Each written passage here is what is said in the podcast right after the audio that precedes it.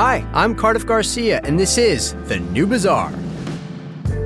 Coming up on today's show, I think a lot of artists feel this responsibility. They see their role in the world and their role in society much more clearly than I think a lot of other industries.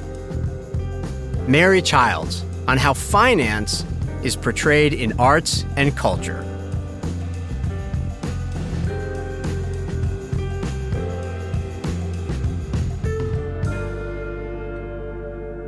Hey everyone, a quick housekeeping note before we get started. We are now making plans for the final 10 episodes of season one of The New Bazaar before we take a brief summer hiatus and launch season two in the fall. And for one of those last 10 episodes, we'd love to answer your questions directly.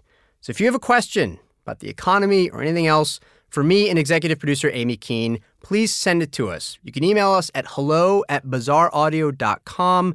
And we'd especially love it if you could send your question as a voice memo so that we can play it on the show. Just start with Hi, my name is Jackie Q Listener, and I'm from Awesomeville, New Mexico, So which good. I think should is a real is a real place, right? Or should be.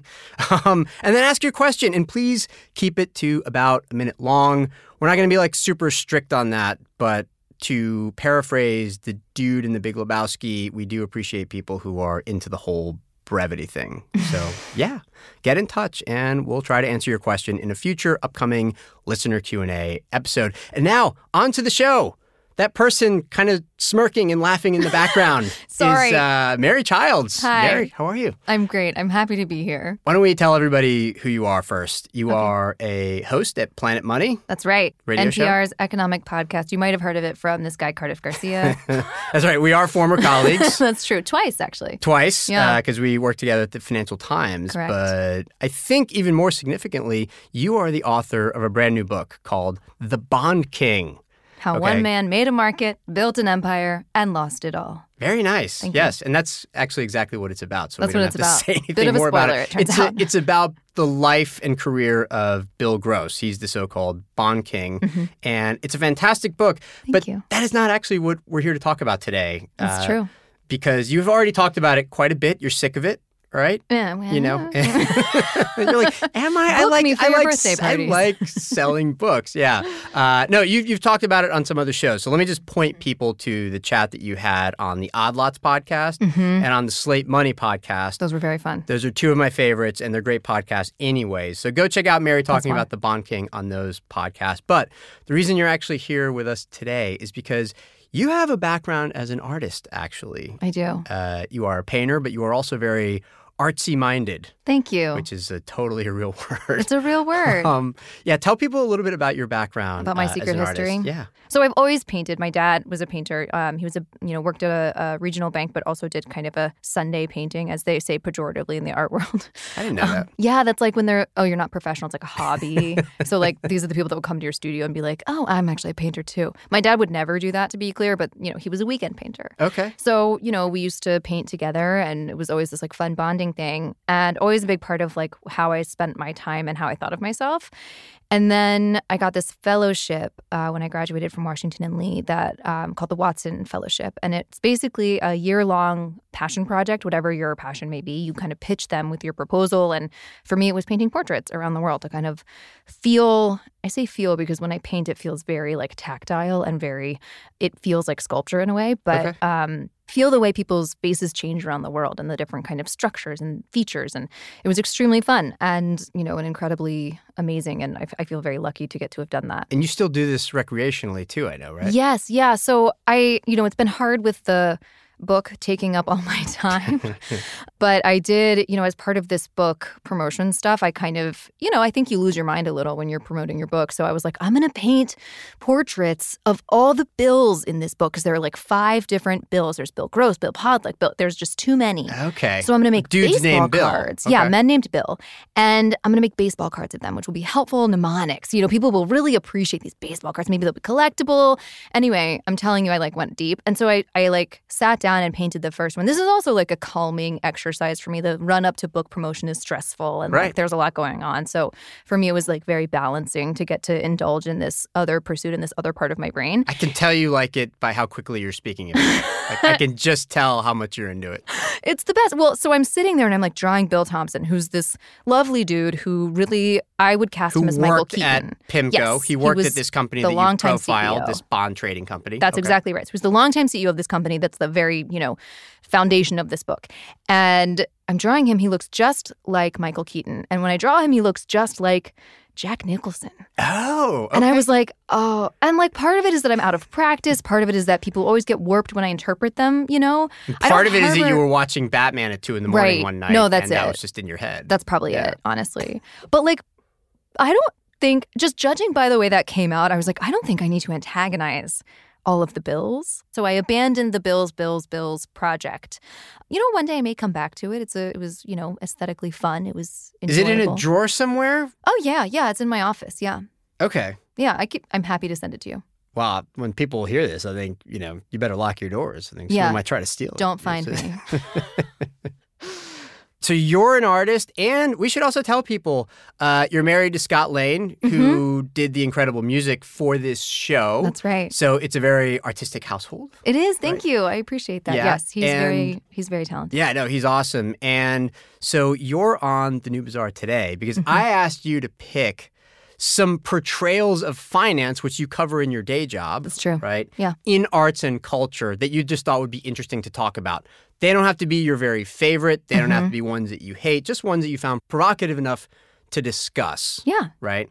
Very excited about it. And the fact that you're so artistic and that you also cover finance is both a wonderful kind of complementary symmetric thing. It also makes me wonder if like something went wrong at some point. You know what I mean? Like, you know, like, I will. like how did you fall into this? You know? Money is the answer, ironically. oh, good. Right? Because that's what we're talking about. Yeah. I, I blacked this out, but in 2012, apparently I was running around telling people I was about to quit my job to become a painter. I don't know who that was that was doing that. It was me, but I don't know why I, I had no plans to do this. Apparently, I, I don't, you know, I'm not, I don't think people are making this up to tell me, but yeah, I think the financial, um, the compensation structure of being an artist just was not appealing to me. Oh, fair enough. And the compensation structure of being a journalist a Public is radio journalist was a lot better. yeah. Well done. Uh, so uh, I asked you to pick all these different examples of finance as they're portrayed in arts and culture. So Mm-hmm. we've got a movie, we've got a book, a TV series, Mm-hmm. a painting, a contemporary art exhibit, and a song. And we're going to talk about them right now. So Can't wait. here we go.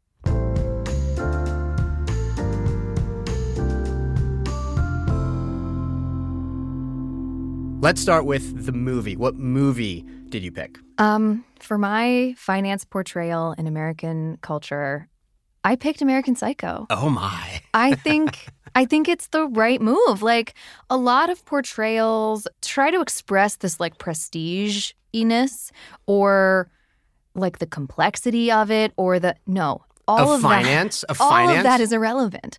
The core fundamental thing in American Psycho that I think is so correct. I mean, there are a couple, but it's the pettiness. You, we all remember if we've the seen pettiness, the pettiness. of finance culture, you mean? Correct. Yeah. So there's a scene in American Psycho where you know they're all showing their business cards off, and A bunch of investment bankers are sitting around showing off their business cards. Yes. Thank you. This is a problem that I have. I'm like, do you see it in my mind? You see it, right?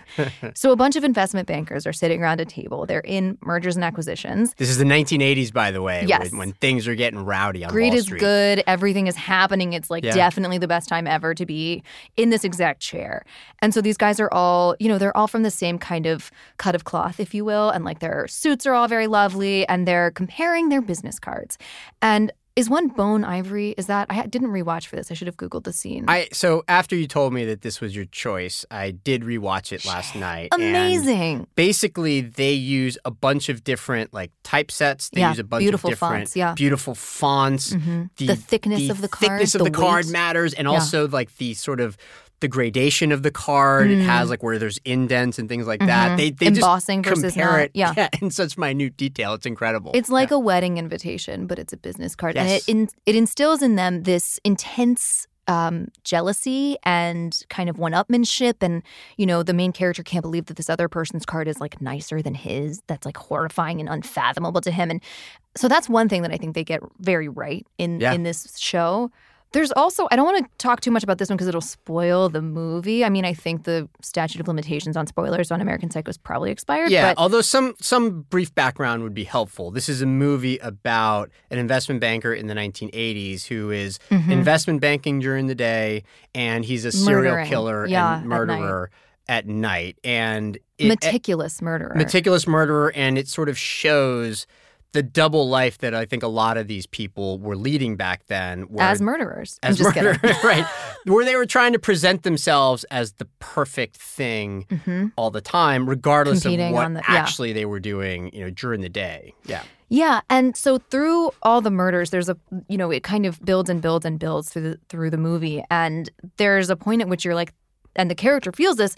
There's no escape. You know, his actions are going to catch up with him. There's nothing he can do to avoid you know accountability, and so he calls someone and leaves a voice message confessing. Am I spoiling too much? No, I think you're, you're good. Okay, it was- It's- it was a long just- time ago. It was a long time ago. Yeah. And he leaves this voice message confessing. And due to kind of like a confusion over identity, because these men in the in the show are frankly fungible and like very easily exchanged amongst themselves, the voice message just does nothing. Like the guy who receives it is like, oh, what, haha, what a he lark. thinks he's joking. He He, doesn't even joking. recognize him because he has like the wrong the guy. Right. He kind of gets the guy confused with another guy who let, and he was like, "Good joke that you left on my," and it makes no sense. And the end result is absolutely zero accountability. You know what's funny about this movie is that the main characters who are almost exclusively men, I think Mhm. it's fair to say, I think that's right. they're all competing along all these very superficial dimensions. Yes. The best haircut, the coolest looking glasses, Yes. the nicest suits, Seating, if I recall, seating dine- at in- yeah, in a restaurants at the nicest restaurants.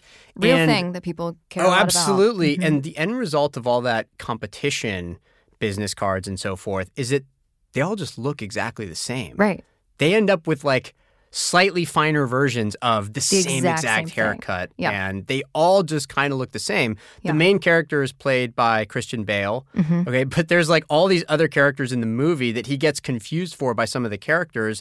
And I understand because he You looked can't tell them exactly apart. like that. There's Yeah. this intensely conformist hmm approach to it. And I think it's a real thing about finance culture as it existed back then. I'm a little bit less sure of it now, but I worked in finance for my first three years out of college, and it was definitely like that. Yeah. I mean, we weren't going around serial killing and all that stuff. Are you sure? But Do you remember? Would I Do you wanna confess right yeah, now? exactly. Would you believe me if I did? You know, um, It's But, not funny. Sorry. like in terms of enforcing a very particular way of being while you're in the office and even frankly outside of the office everything ends up becoming right. Commoditized in a very amusing way Absolutely. And that's the part that's so not a joke, right? That's so real, like you're saying. I think you're right that today it is a different landscape to some extent, but that mold is so powerful and like the pull to it is so powerful that it's hard to move away from. And like that's where this whole world that we live in now, that's where we came from. Like there's a sense now that we're having this great renegotiation, right? We're doing all of this to kind of reform our about our careers you mean with yeah the Okay. what do we owe our employers what do our employers owe us and to what extent do i show up as myself at work and i think i think a lot about this because a couple years ago i was like oh i should conform um, this is such a not a good thread to go down please please go down it that's okay Okay. if it, if it was How much time inspired we got? if it was inspired by the movie i want to hear it, It was not inspired by the movie, but it's relevant to the movie, and you can All right. cut all of this if you want. Kind of when we met, I was in this phase where I was like, okay, when I went on TV, everyone would be like, great job on TV. I didn't hear anything you said. You were on mute, but you looked great.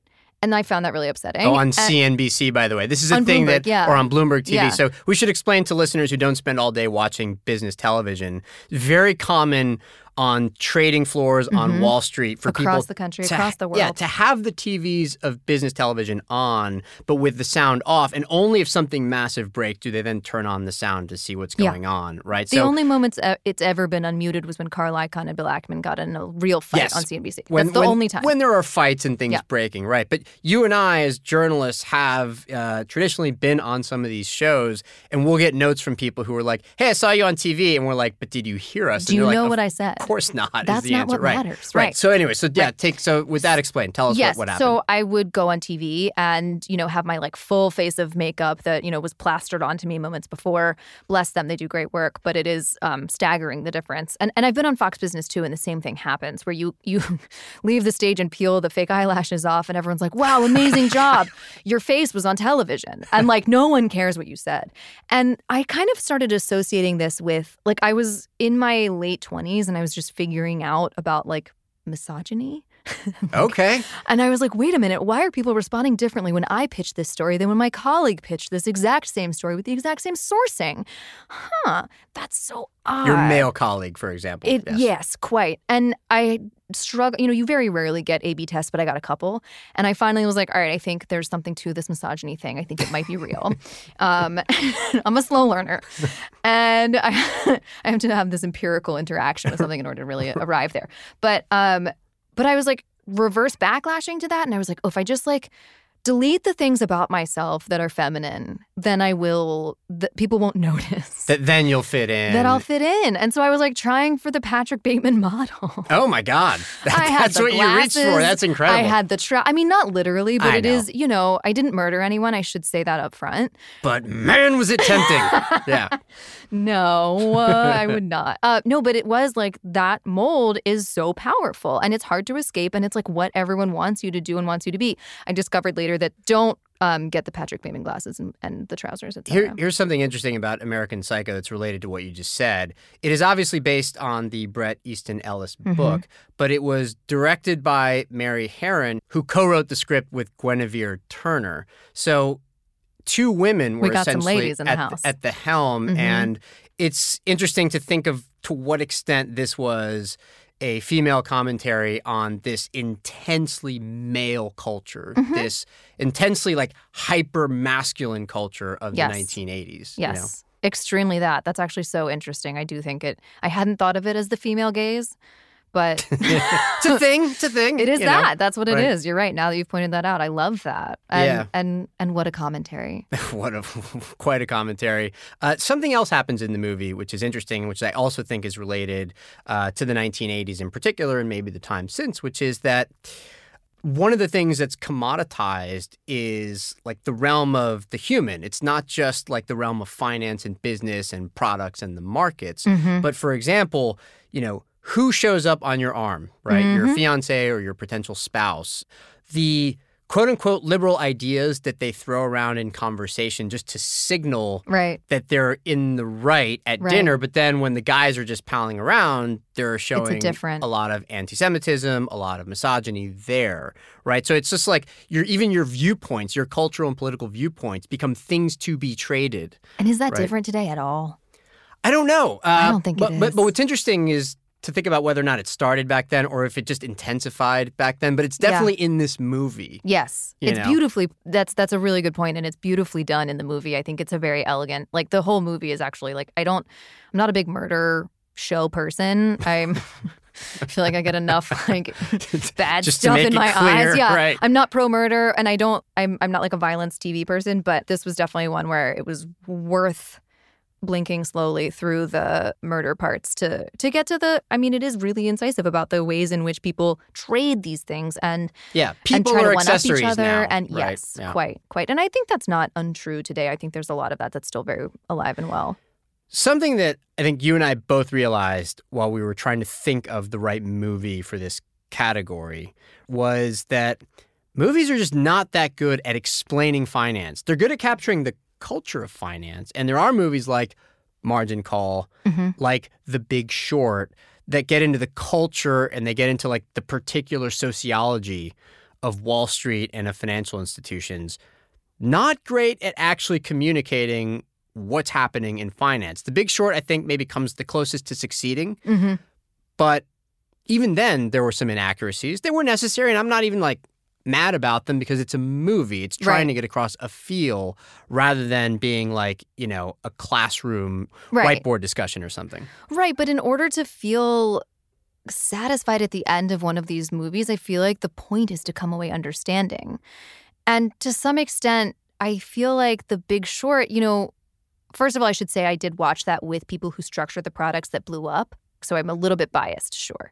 But if you have to put Margot Robbie in a hot tub to try to get people's attention to explain a thing that's actually quite interesting, you've already failed. Yeah. It's hard, though, to explain finance in a way that's interesting, I think, in a movie.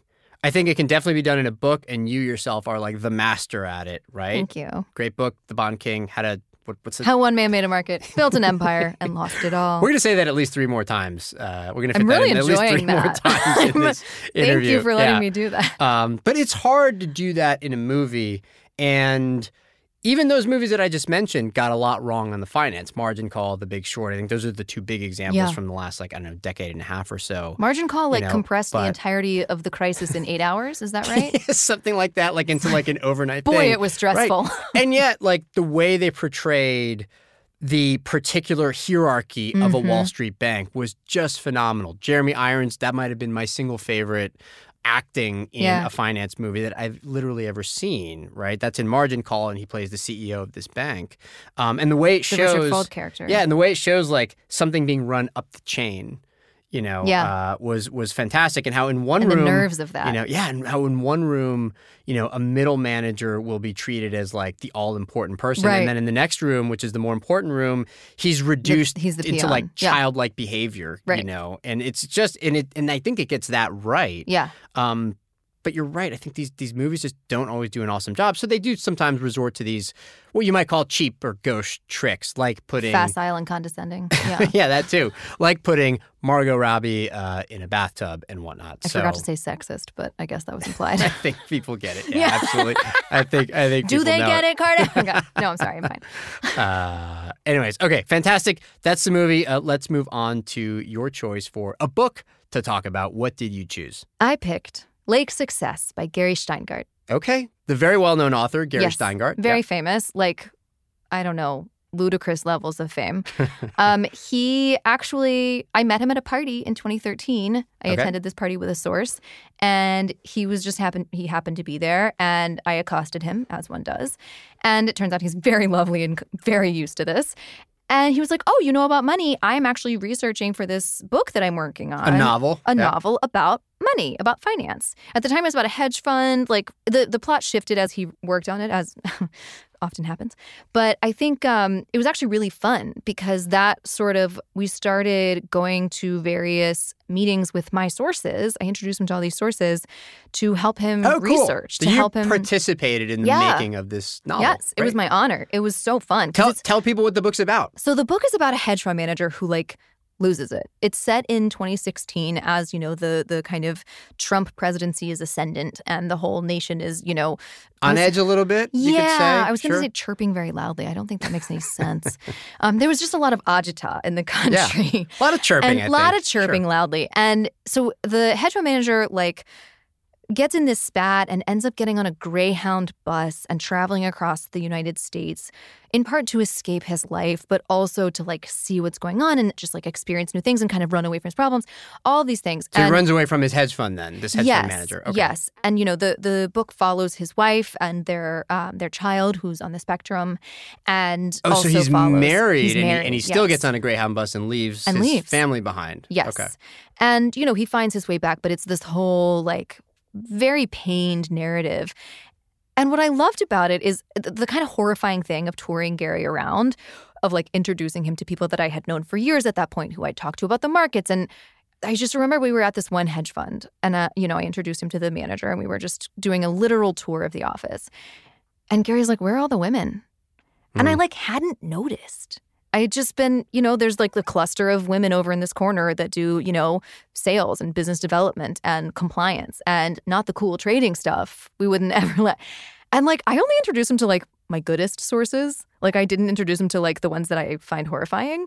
So the fact that he still was finding, you know, it, it, it was really kind of This huge gender imbalance in the room. that I was so used to at that point. That and I- so that that's I why you hadn't saw. really noticed it yourself because you'd been in those rooms for so long. for so long Yeah. and it wasn't even that long at that point it was you know what five four years at that point like i should how quickly i acclimated but it, it was really and you know we we went to dinner with various sources or lunch and they would be like well you know i want to get that generational wealth and gary's like okay put a number on that and just watching him like Generational wealth, like the kind of money that, that you these can't guys get rid of. considered Yes. to be money that would last through the generations, you know, that once you establish it, cetera. yes, it's robust. They're never going to have to Yeah. worry for generations and generations. So what numbers were they giving him? I mean, it was dumb. It was obviously billions. You know, like Okay. Gary was like, "Well, okay, like where are we talking? Like twenty five, You know, like kind of messing with them." like normal person money? And right? they look at him like, "Are you okay?" Like the ability to joke. Like a lot of them think that they're funny, don't we all? But they're they're joking with Gary. They also like. I felt like a lot of them were their worst selves. You know, like were they again, trying to show off? they a were little trying to show off, They and they just said nervous weird in front of Gary stuff. Shteyngart. You know, completely. But they also, I think, he's one of them in some odd way, where some people interpreted like super sad true love story as like an anti-Obama. I don't understand, but there's some weird. that's an earlier Gary Shteyngart. Uh, book. yeah, people had interpreted his work as like conservative somehow, which kind of doesn't make sense if you read his work. I mean, I'm sure it's open to our Oh, I see. interpretation, but this is very interesting, though. They they think that he is ideologically perhaps in sync with Open them, to so they their were so they would say things that they may not say he would tell they me yes. knew that actually he was Yes. satirizing or criticizing that worldview or something. Exactly. And he would tell me stories where, like, I knew the parties involved and it's not the same stuff that they would tell me. And, like, that's like indicative. That's the same as your American Psycho. You know, the conversation changes depending on who you're with. Anyway, it was just, it was, it was a really kind of bizarro upside down world experience, but super fun. And, like, I'm very grateful that I got to do it because that kind of upside down world, I was like, oh, maybe this is the right side up way. Yeah. Like, yeah. That's very interesting. So what what sort of takeaways do you think he got from like the world of finance from having gone to all these meetings with hedge fund managers and then done all the research itself Mhm. and talking to you about it that, that he then put into the book?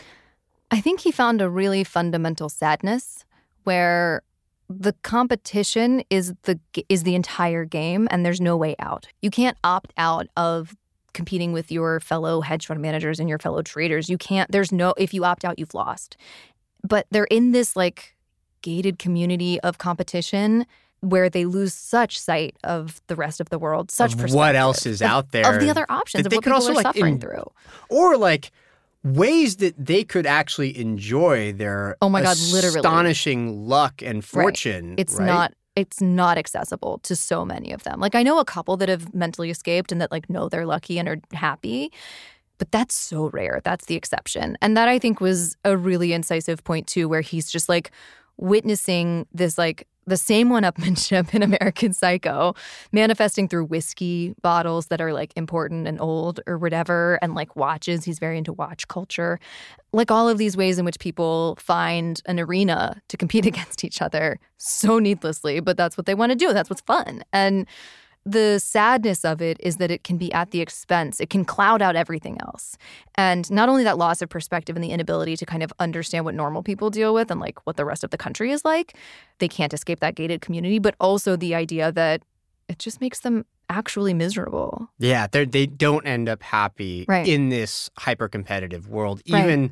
When they win the competition. Because if anything, when your entire life is about competition, even winning a competition just It's makes you kind of well, it makes you also sad and lonely and wondering why there aren't more people to compete against now. And then right? you're like, that was a that. lame. Like you're, then you're like, oh, that was not a good competition. Like that was in some way not the right arena. If I won, right, there's this this inability to accept victory. right, to enjoy it, To enjoy it. you know, your Yeah. position in your position in the world.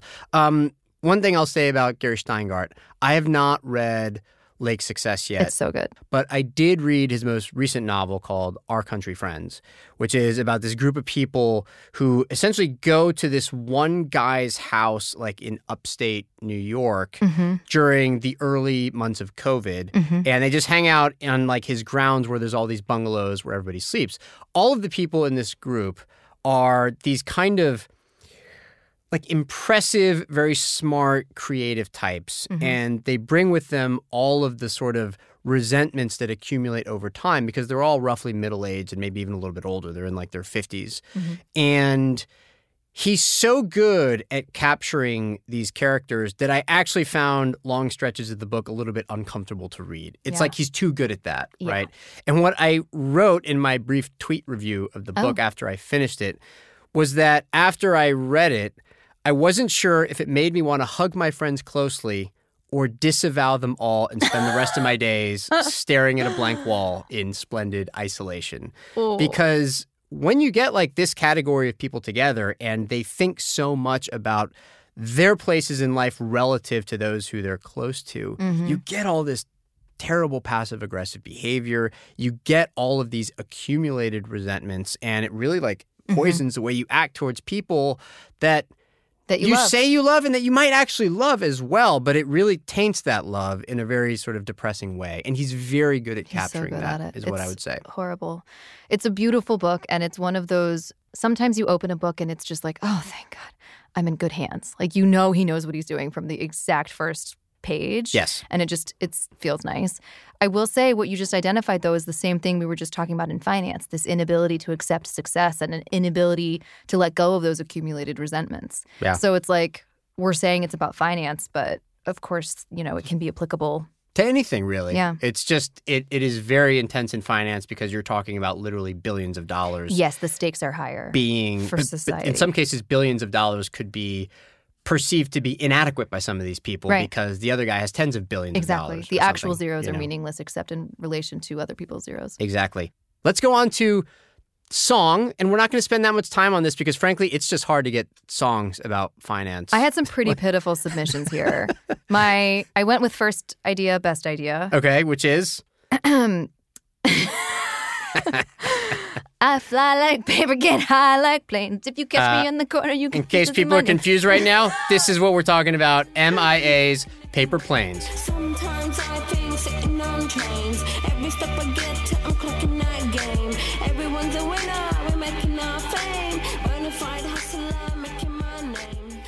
So wait a minute. Well, why did you pick this song by MIA? Which is it's catchy, by the way. It's so good, great song, yeah. underrated hit. Um, I don't know that I had a reason. it's what got in my head, and it's so catchy that certainly no other song, like it eclipsed all other songs, and I could no longer think. It is a very catchy pop tune. It's what it beautiful. It's Yeah, very. it's, It's, a done. great song. Yeah, I agree. Uh, as a portrayal of finance, maybe it leaves a little something to be desired, right? Like it's not really what it's about. Uh, It's it's not but- really what it's about, yeah. but, I found the threads to be true. Yeah. I don't know what that means. What I realized as we were going through some possible ideas for this is that there's a lot of songs that are about like the dangers of money and what it can't get you, Mm-hmm. Not having money it. can't buy you love, Mhm. etc. There's a lot of songs about having a ton of money and explaining And what success. You're doing with it, right? There's Explaining what you're doing with it. yeah, songs bragging about money, right? That's beautifully Yeah. put.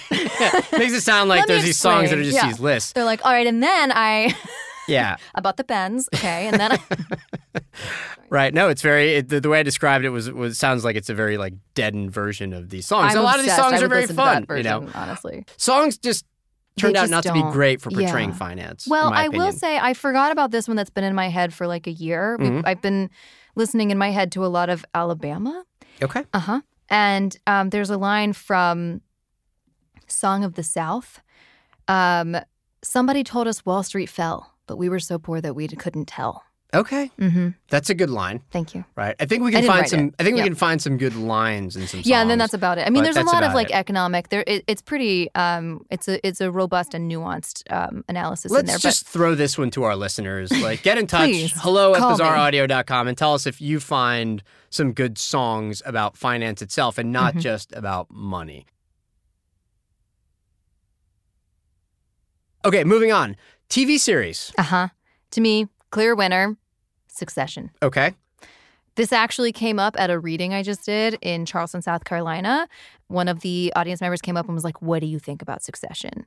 Is it accurate?" And I was like, y- "Yes. I mean, Okay. it's the best. They have all these people consulting on it. First of all, that help to kind of preserve People who are that knowledgeable about finance. Yeah, we got to tell people what this is about, by the way, because not everybody's seen it. oh it. yeah, Uh, I forget. so HBO's Succession hmm is about boardroom battles and Drama. things like that, mhm. fighting for control of a big company. It's that a kind of dynastic family, like media empire, and the children are squabbling, trying to like one up each other and get in their father's good graces so that they like inherit the company and, and a good, you know, managerial position. And they use finance tactics and strategies from finance to try to gain control. Yes, and I think I should note that Gary actually consulted on it. Um, Gary Shteyngart. that's correct, Okay. the one and only. I think what it gets so right is again the pettiness, the like boardroominess, and the the ways in which people have to read these minute changes in kind of like the direction of the wind and seating charts and you know okay i'm on the plane with dad but you're not that's a good sign for me or i got pushed to do this talk or you know there are various ways in which favor can manifest and they have to read the tea leaves and figure out you know who's winning versus whom. And i think that is all very accurate And because it's a TV series and doesn't have to get everything into a two hour window like a movie does, movies are so short there's more space to explain Yes. the financial mechanisms involved, right? How do you Mm-hmm. how do you think it does at portraying actual finance as it's weaponized, as it's used in these battles? I think the weaponization part is perfectly accurate. I can't say that I focus too heavily on the like actual financial mechanics, but I think they're pretty good. I mean, it's a bit muddy. They're like a kind of like there was some like complicated maneuver in which their debt was relevant and I was just like, I you know what? I'm going to kind of suspend my knowledge Okay. and just let it go because it's a work of art and I don't mind like it didn't bother me like it sounded directionally fine and I think some of the mechanics were a bit muddy but it's like okay that's fine let's just do this Okay. Let's All move on. You know, it's not like Billions sells itself on being right about Billions, these things. the movie, or excuse the me, TV Billions, the on, TV yeah, show from, Showtime. on Showtime. Yeah. and that's great. At like they they absolutely get the specifics and the structures, and they talk about these things with specificity and like delight, and and and assume a lot of knowledge. I feel like I mean all of my sources watch it, so that not an incorrect assumption.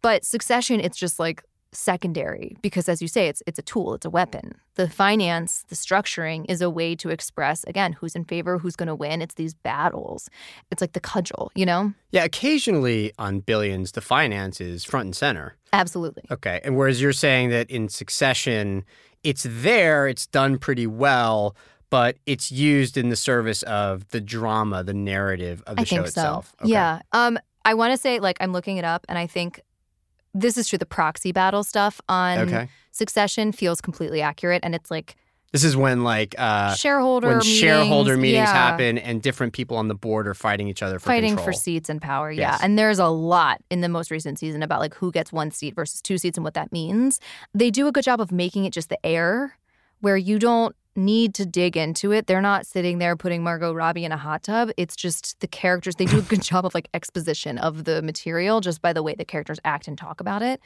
which is so nice it's just woven into everything Very nice. Okay, uh, let's move on to the next category, which is one that I think you're going to feel strongly about. It's uh, painting, finance as portrayed in paintings.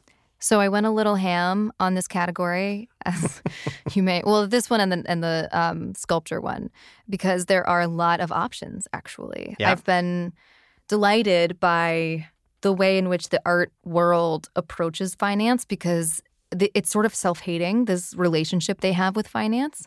Because There- there's a lot of finance in the arts themselves. Yes. Right? I mean, you need people buying and selling You need selling things. patrons, You need, right. Right.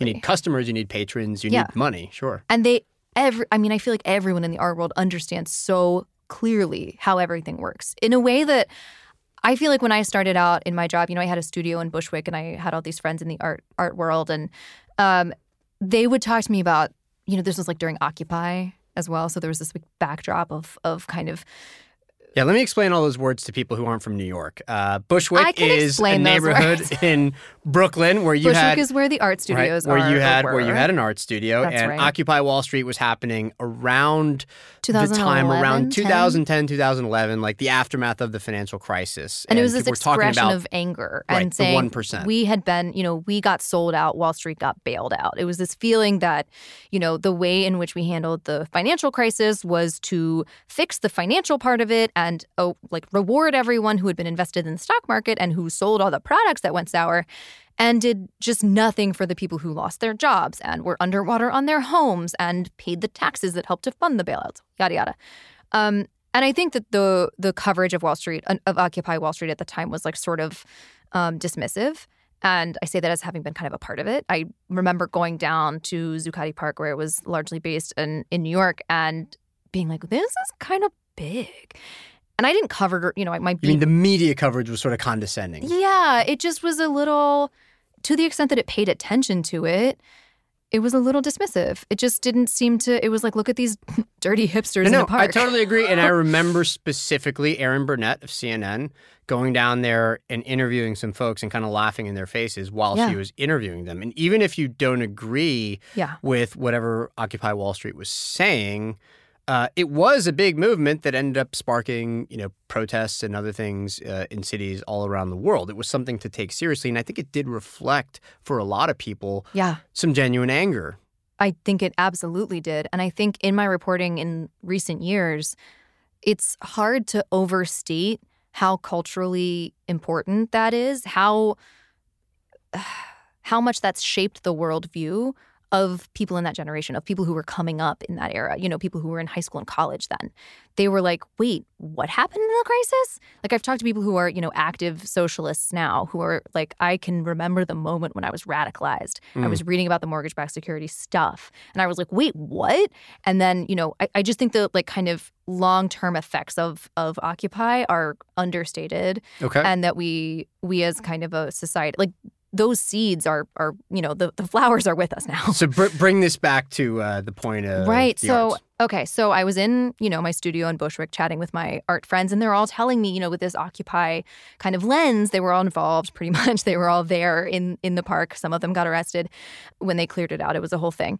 And you know, I worked at Bloomberg News at the time and and I talked to my sources and I was kind of in the like absorption phase of my career where I sort of had to take on, I think I think I had to take on. I was just trying to figure out what the world was that I covered. And the Sure. world that I covered was narrow. It was finance and bond, you know, the bond market, credit. And it wasn't like what are the societal implications of the credit derivative index that you cover going up or down on a given day? Like that next level was not part of my delineated universe. So I was kind of like, I don't know. I don't I don't know what you're I feel like you're a little uninformed here. No, like the the work of Bill Powhida, if you look at some of his mapping of power structures, this is this is the thing that I love that that he's done. And he's done a bunch of different iterations where he just kind of does like it's not a flow chart, it's like a a map of connection and power and like who matters and these inflection points in our economy, in finance, and how those interact, and the kind of culpability of the art world in participating in that, in accepting the largesse of these financial patrons and you know people that come to auction and and buy the works. Tell people who Bill Powhida is, by the way. He's your choice for He's my pick. The, yeah, so so the work of Bill Powhida is your choice for Yes. what people should see paintings uh, portraying finance. He does these like sketches, these paintings of like pieces of paper tacked to a wall with writing on them. So it's a little bit of a how do you say normally trompe l'oeil? What? I don't know. trompe l'oeil. Trompe l'oeil. Trompe l'oeil. Okay. I don't know what that is. Oh, it's a um trick of the eye. It's a it's like a magic eye. No, Okay. it's it looks like a real piece of paper tacked to the wall, but it's a painting of a piece of paper tacked to the wall. I gotcha. Okay. I'm, So- I'm with you now. Thank you for that interlude. Um, and in these, you know, he'll list like it's like a screed about like the art world and its interactions with money and power. It's a screed about how we allow all the things that we allow in these markets, and like they know that better than anybody. I feel like there's this. The stakes are are really high because as an artist, if you have no one buying your work, like, ugh, there, you know, I hope you have a second job. But it's also there's an ability to be honest in the art world because the stakes are so high and also so low. Like if you're already not making money, like go for it. I think Bill, you know, makes a good living and he's like a successful artist, but that's I feel like a a bit, you know, it's obviously the exception because very few people do make it in the art world, but it's also like he's speaking truth in a really uncomfortable way and Oh, how so?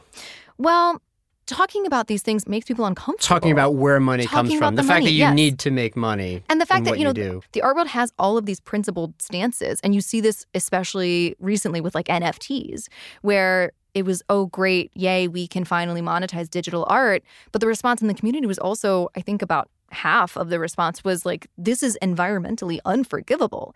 Like you want to monetize today and burn the world for the enormous electrical, you know, energy consumption needs of of cryptocurrencies for your today art. Like Okay. congratulations. Let's tell people real quick. NFTs stands for Non-fungible token. tokens. Yes. These are digital receipts that are affiliated with a work of art. Yes. There's only one. They cannot be reproduced. That's why they're called non fungible. They are not fungible, famously. And yeah, and so if you if you have one of these NFTs, you can trade it digitally. You can Yeah. buy it and you can sell it, and then Yeah. you can say, for example, I am the only person who owns an NFT that's affiliated with Mary Childs' latest Bill painting or whatever, right? Bills, bills, bills, Bill's I call it. paintings, Yeah. right?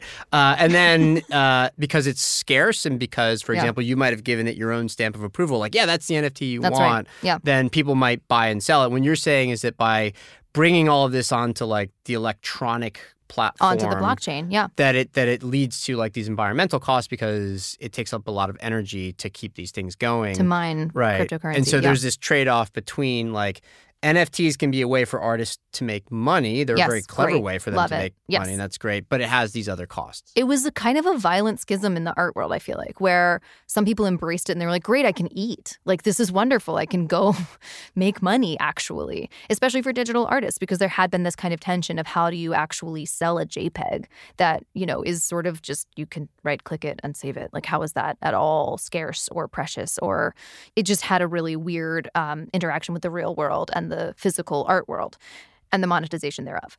And then the other half of the art community very strongly felt that this was reckless. I think a lot of artists feel this responsibility. They see their role in the world and their role in society much more clearly than I think a lot of other industries. They feel more responsibility, maybe. And, you know, you see this too with like all the Nan Goldin protests at the Sackler wings of saying, you know, you can't, you can no longer accept the Sackler money due to the opioid epidemic that has murdered, you know, so many people in this country and Yeah, elsewhere the Sackler family that made all its that money. in made all of its money from opioids you know there's been this ba- they have so many wings around the world that are named you know sackler or whatever The because Sackler of all the money Gallery of Art or whatever. sure. exactly Yeah. and you know a lot of places are renegotiating those and trying to figure out ways out of that and to like de-sackler but that's because of the pressure that a lot of individual artists put on these institutions to basically distance themselves to disavow and and, And these are the themes in Bill Powhida's work. This Yes. uncomfortable relationship Yes. between money and all the costs of interacting in a market, essentially. right? exactly what you're accepting when you accept money Yeah, I guess to so I, I love that it makes people uncomfortable, and that is definitely what we turn to for artists. Much harder is sort of coming up with just a better way and then championing that because even if you take what might be considered a very idealistic approach to financing art, mm-hmm. let's say you you consider that to be public funding, so money from the government, right? Or Right. you, you consider that to be an be unbesmirched government though right, right, or money from patrons, you know, even even very sort of who did sort not of murder anyone who didn't murder anybody, but who and who might be like very fair-minded, very honestly generous patrons. You're still turning to a cabal, a small cabal of very powerful people hmm for financing, right? Right. Whereas you could actually argue that just a very wide open marketplace is the small d democratic platform you Mhm. want, right? Right. Where it's like you're still finding the people that your artwork provides a lot of joy to, okay? They're able to spend the money on it and it makes it so that even a small artist can find possibly a surprisingly big audience, but also somebody who's just doing very niche work can find their also niche audience of people who really love it and Mhm. appreciate the work they're doing. So that can bring its own discomfort, like operating in a marketplace and selling it to a lot of people. And I think people throw around words like commercialism, consumerism, Uh-huh. like they're always bad things. And maybe they are, but I'm saying I don't know that they're necessarily worse things than a public model or a government finance model Right, or a all money is patron dirty. or a patron model, Yeah. right? so there's this really popular artist right now and there's this kind of story in the art world that the gallery that represents him the owner will come in to his studio which is uh, normal i think and be like why don't you add more of this one thing this like thing that you do that the people like and will get us a higher price for selling your work? And the thing that this is identifying is there's some like infection of the purity of his work. That's the suggestion, right? Because of this commercial interest, his gallery literally weighing in on the composition of these paintings because, like, for commercial gain, for monetary gain.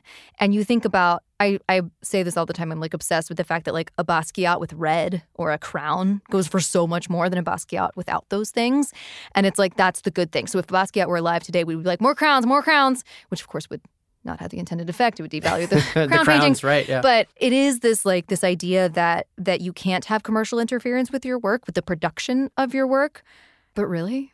Like Yeah, it's hard do you to think avoid you don't that. It's have hard to that? avoid that, yeah. And there's so much art now that's like overtly commercial. You could maybe trace that back to uh Damien Hirst and like the uh what is it? like the shark thing. I was thinking the diamond skull. Okay. But you're Probably right, worth tens of works. millions of dollars. Definitely yeah. worth tens of millions of dollars for sure but yeah it's like you know that was like in some sense a performance piece too where he was like disintermediating the auction houses and taking you know being like i'm doing a commercial sale because I, it's funny and interesting and look at my process of doing the sale and it's like Bro, you're making a you're just lot making of money. bank yeah a like lot of I- right? what a good performance Which good for you, but Right. like that's you know that's what you're doing. You're not Yes, fooling me. Okay. Right. And it's like I had a, a, a studio mate, uh, an artist friend in 2010 around Occupy, one of the ones who was arrested. And he was doing this performance where he was overt, he was publishing his uh, finances called Dollar Sign. That was the name of the project. And partly because of this project, I knew that he didn't have a lot of money and I was worried about him. And I was like, hey man, like, can I can I buy some of your work? Like, is there is there something that I can can buy of yours? I've been meaning to. Like, now seems like a great time. I have a little cash. Can I please do this? And he was like, Oh, that would actually be great because you work for Bloomberg News and I can accept your money, but it's blood money because it's from the banks. Okay. Well, and that's I was like, oh, well, that kind of a took the wind out of simple, my a simple, uh, no thanks would have worked too. Yeah. But okay. or a yes, thanks. or a yes, thanks. Yeah, take the money. and right? like, I still worked at a journalistic institution that, like, Yeah. you know, my job was to reveal things that the banks didn't necessarily want me revealing. You know, I told this story one time to Salman Rushdie, and he was like, What he didn't know was you were stabbing the beast from inside its belly. and I was like, Hell yeah, I was stabbing the beast from inside its stabbing belly. No, you're right. I thought about that a lot. Uh, I also asked if you wouldn't mind choosing a contemporary art piece because Mm-hmm. this is a world you know so well. And so, what did you choose? Okay. My pick is Sarah Meyohas, which is actually just fully piggybacking on Matt Levine. I think this would be Matt's pick. Matt He- Levine is, uh, of course, columnist uh, at columnist Bloomberg Opinion, Bloomberg very Opinion, widely yeah. followed and massively beloved by people in and outside of finance. Yes, and a friend of yours, I and think. one of my dear Yeah. friends, yes. Yeah. Um, and he- it's like she does these paintings of like stock charts. They're just lines. Yeah. They're Charts lines. of individual stocks. It's beautiful. Yeah, but doesn't she go beyond that? Doesn't she actually trade in the stocks and then see And watch if, that line wiggle. Yeah, and then see if if her trade actually moved the stock price, and Yeah. then she can see if it goes up or down in the Yeah. immediate aftermath. Yeah. Right. So she's she's probably trading in some pretty uh, small stocks. Penny, where I would, yeah. a small where a small purchase uh, might be enough to move Might the actually stock price. show up and, and Right. create a nice chart for her. Right. But- She's not responsible for tanking Netflix stock Not recently. today. That's not Yeah. what she. Sarah No. Meyohas cannot be blamed she for that. disavows. No, I think what's interesting is that like, is stock trading not a performance of beauty? Like, is this not just an aesthetic pursuit? Literally, it's referred to as a Keynesian beauty contest Mm-hmm. sometimes. So, yeah, I think you could say that, you know? I just love that. It's just like, it's boiling it down to this fundamental performance of engaging and and like fiddling with it and that's the beauty that's the fun This is one where we will post links to the work on the show notes to this episode Mm-hmm. because you kind of have to see all of the different stock charts that she drew on so a Yeah. wall, right, together to get the full effect, I think. completely But it's just a very interesting project where she just kind of sits in the middle of the gallery Mhm. making Pushing buttons. trades, Yeah. looking at stock charts essentially, pushing Mhm. buttons, and then something happens and then she she she draws it, yeah. she draws it or she prints it and she puts it on on Yeah. the wall. yeah You know. it's really nice there's like a starkness too it's just like a line it's it's lovely Yeah, it's one line. It's very minimalist very sort minimal of looking thing. kind of yeah, or soothing minimal. yeah, Uh, very cool. I want to close with an article you recently wrote about art, actually, Mm-hmm. in Town and Country magazine, and it's titled The Thrilla in Laguna hmm A Billionaire, His Neighbors, and Their Battle Over art. This is partly about Bill Gross, who was the subject of your book, The Bond King. That's right. How one man made a market, built an empire, and lost it all. yes. And the fight that Bill Gross had uh, at his home in Laguna with his neighbors That's right. over a piece of art that Bill Gross At Chihuly. Was uh, a Chihuly piece of art. Who's Chihuly, by the way? Dale Chihuly, famous glass sculptor. You might have encountered his work when you walked into the Bellagio in Las Vegas Oh, and were overwhelmed by the thing over your head. Okay, so that's Chihuly, and he had a piece, a Chihuly piece, uh, like an installation type thing, Yeah.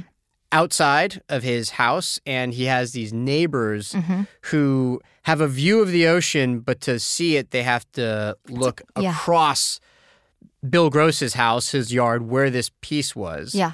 and they weren't objecting to the piece itself; they were objecting to like some protective stuff that they Yes. put over the piece, right? Yeah. So the idea here, what happened was maybe a palm frond fell, you know, something happened to this Dale Chihuly sculpture. That damaged it slightly. that damaged it Yeah. slightly. You know, it's literally installed on a lawn one foot from the cliff. I exaggerate; it's like thirty-three feet or something. But sorry, there's there's an exactitude there that is mandated by the county. Anyway, so this Chihuly gets damaged, and it's a little odd because it's a very durable sculpture. Like Amy, Bill Gross's wife, was like, well, "How could this happen? Like, if I kicked the ball, it's made out of these like tall, stabby glass tubes and giant." Yeah, a kick on the wouldn't hurt it. A kick wouldn't hurt it. It's built to survive. It's not Yeah. supposed to. And like they put it in the yard. It's supposed to be okay outside. Yeah. So, which is not unusual. Chihulys get installed outside all the time. Maybe not on cliffs, but all the time outside. So anyway, so something hurts it, and Amy loves this thing. This is her. These are her babies. She she's very um, invested in this sculpture. So they install what can only be described as a soccer net over it to protect it from you know the elements. And so the neighbor, yeah, like you say, he and his wife have a 180 view of the of the ocean, right, looking out from their master bedroom. And in the bottom right hand corner of that view is the Chihuly. It's just right up on the property line. It's like Right. there's like a wall right there, and it's just on the other side of the wall. And the Chihuly has uplighting, which I have What a really strong. It's just lights that go up. Okay. Have you been to like Cipriani downtown like or like lights on the ground that point upwards Yeah, and they land on the wall, and it's like Okay. purple. I got, I didn't know what uplighting was until I got married, and people were like, "Do you want uplighting?" And then they showed me what it was, and I was like, "Oh my god, no! Okay. That's a thing people like and want. So- it's not for me." So interfering with their view is this work of art from a very well-known artist, very expensive work of Mhm. art, I think. One million dollars. One million dollars.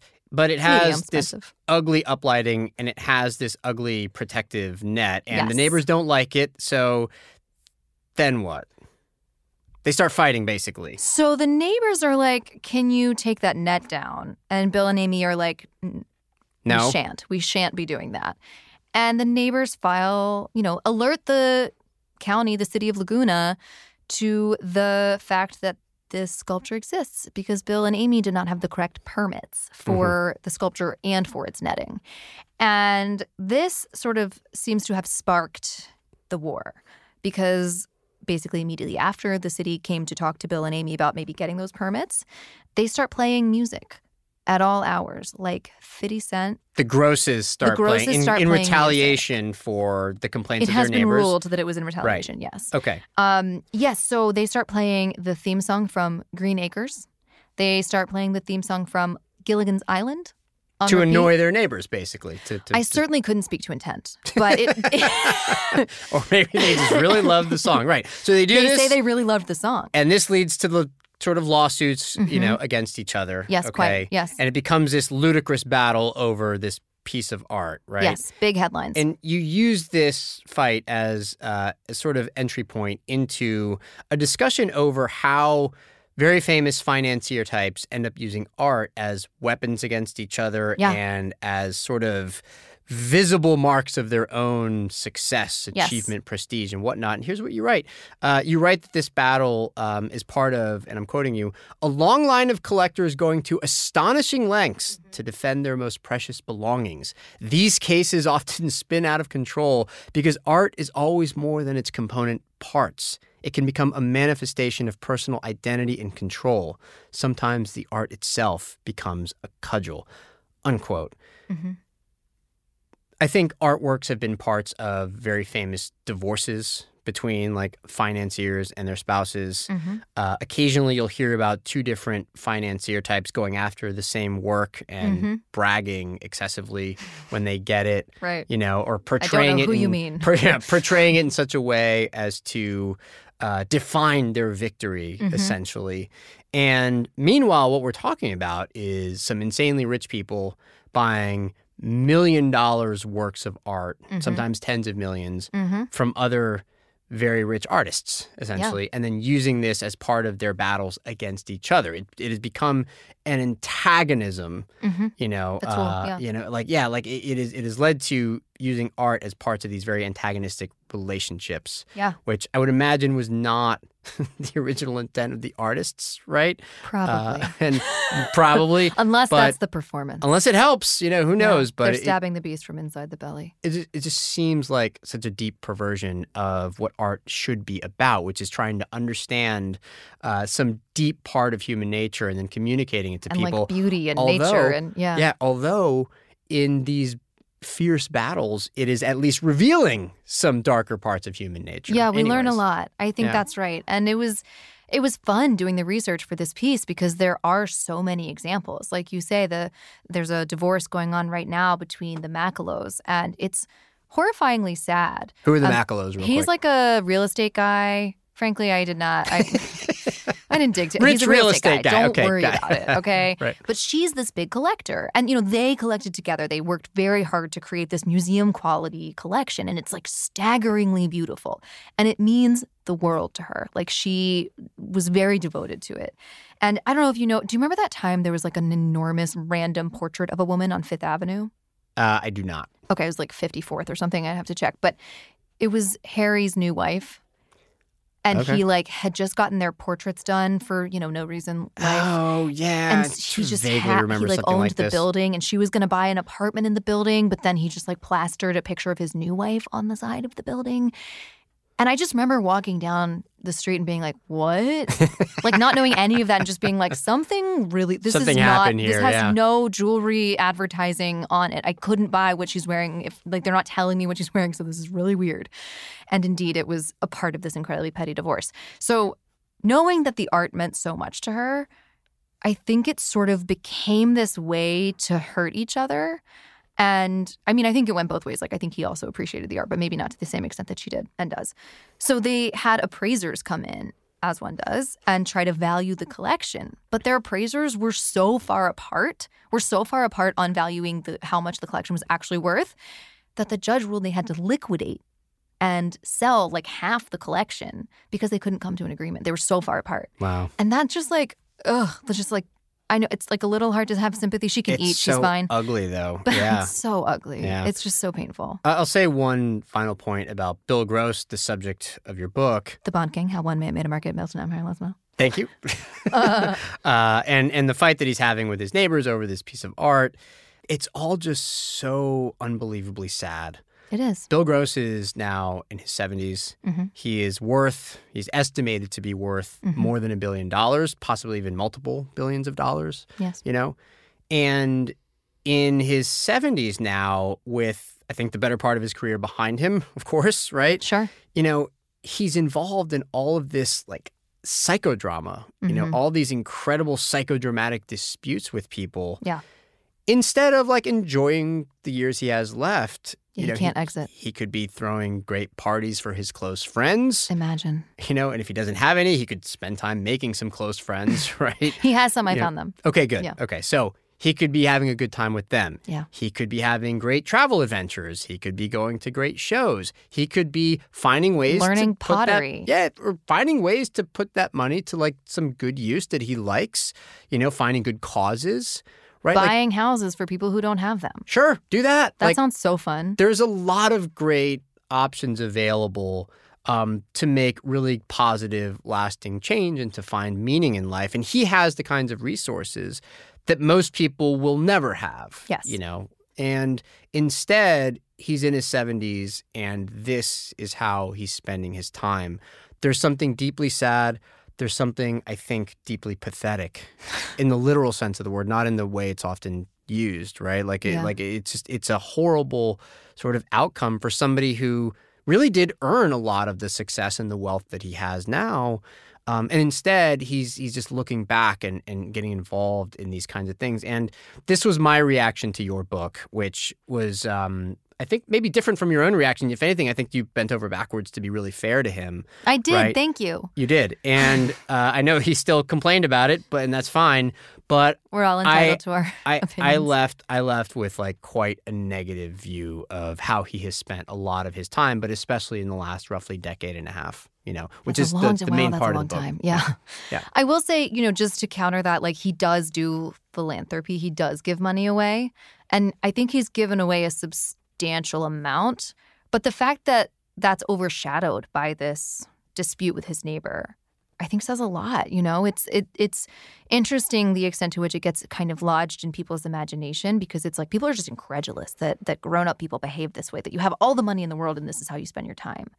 And I think it pains him that this is part of his legacy now, that this has changed the way he's seen and what will be left of him after, you know? Like he doesn't I don't think he wants this to be part of his legacy. This does, this isn't what he wants people to think about. He's supposed to he said on on the stand at some point like I'm trying to have a reputation to die with, and this isn't constructive. Like, I want to be remembered as a businessman and for giving away my money. And like, here I am remembered for playing Gilligan's Island to like harassing my neighbors. Well, I think a little bit of good judgment could have led him to see that that would be the outcome of starting this very strange petty fight with his neighbors. But yeah. Fair as always is Mary Childs, and we're gonna we're gonna leave that to the side and uh, forget about the legacy of Bill Gross. Let's talk about the legacy of Mary Childs. What's next for you? What are you working Oh, on now? big naps. Um, I'm I'm tired, Cardiff. um, what's next for me? I actually have been working on a um, children's book about sloths exercising. Okay. So Okay. that's my next project. Um, That's, that's, terrific. Where Thank did you. where did the inspiration for that come from? Um, I don't know. I think I felt no, I do know. I felt like a sloth. I started this a long time ago when I remember trying to like motivate myself to go exercise and just being like, you know, just like trying to move one paw and like get up and go to my friggin' yoga class that I'd already paid for. And there's an animal that does that. It's a sloth. Yeah. And the thing I like about yoga is you can go at your own pace. So, Yeah. spoiler alert. And you don't cut your fingernails. People don't know this about you. You have uh, Incredibly 14 inch curled, long yes, curled beautiful. fingernails. Yeah, it's like Howard Hughes up in here. I have right? to uh, dictate all my text messages.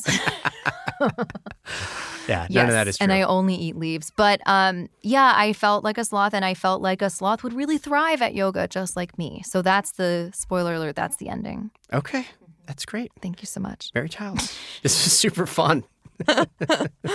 Less finance in that one. Yeah, Uh, thanks for being on the New Bazaar. this was a delight. Thank you. And that's all the time we have for this week. We are going to post links and images of the stuff that Mary chose today in the show notes for this episode. So go to bazaaraudio.com to see them. Mary, uh, where can people find your other stuff?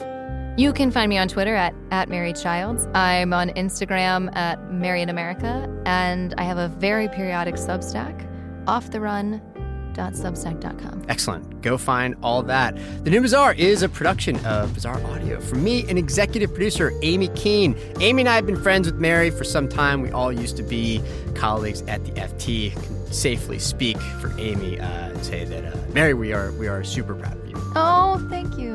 Uh, I'm A- proud of you. Adrian Lilly is that. our thank you. Adrian Lilly is our sound engineer. Our music is by Mr. Mary Childs, Scott Lane. I'm dancing. Yes, shout out to Scott. Uh, and his partner, DJ Harrison of Subflora Studio. Please follow or subscribe to The New Bazaar on your app of choice. And if you enjoyed today's show, leave us a review or tell a friend. And if you want to get in touch, I'm on Twitter as at Cardiff Garcia, or you can email us at hello at bazaaraudio.com. And we'll see you next week.